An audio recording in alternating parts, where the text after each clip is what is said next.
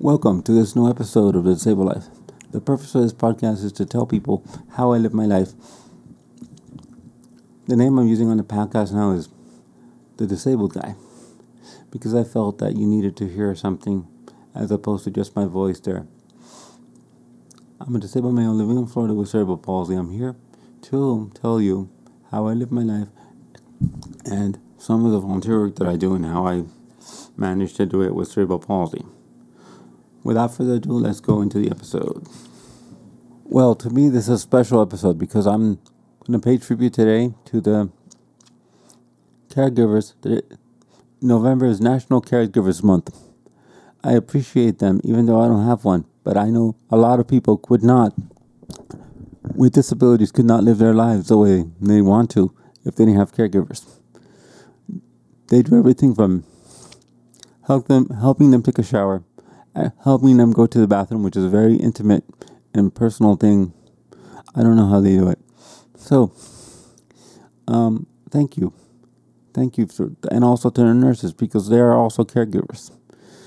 And I'll tell you something. I, I appreciate the fact that I live at home with mom and she can help me with what I need, which isn't much. But thank you.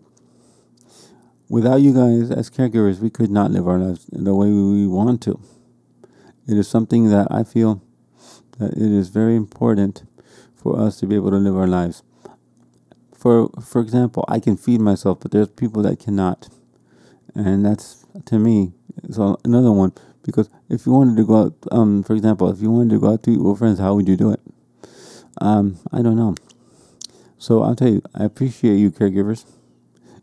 I appreciate you caregivers for helping us out.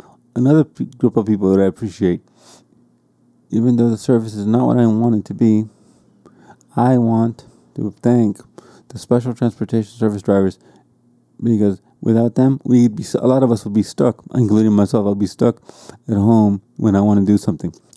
That's how I do a lot of my volunteer work with at least uh, with a ride from special transportation in Miami-Dade County.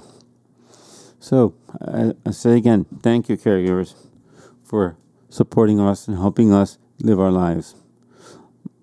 Luckily, my mom helps me with what I need, and that's something I appreciate. I appreciate her because without her, I think I'd be lost. Once again, thank you for listening, and this is this is an episode that's going to come out probably as a bonus.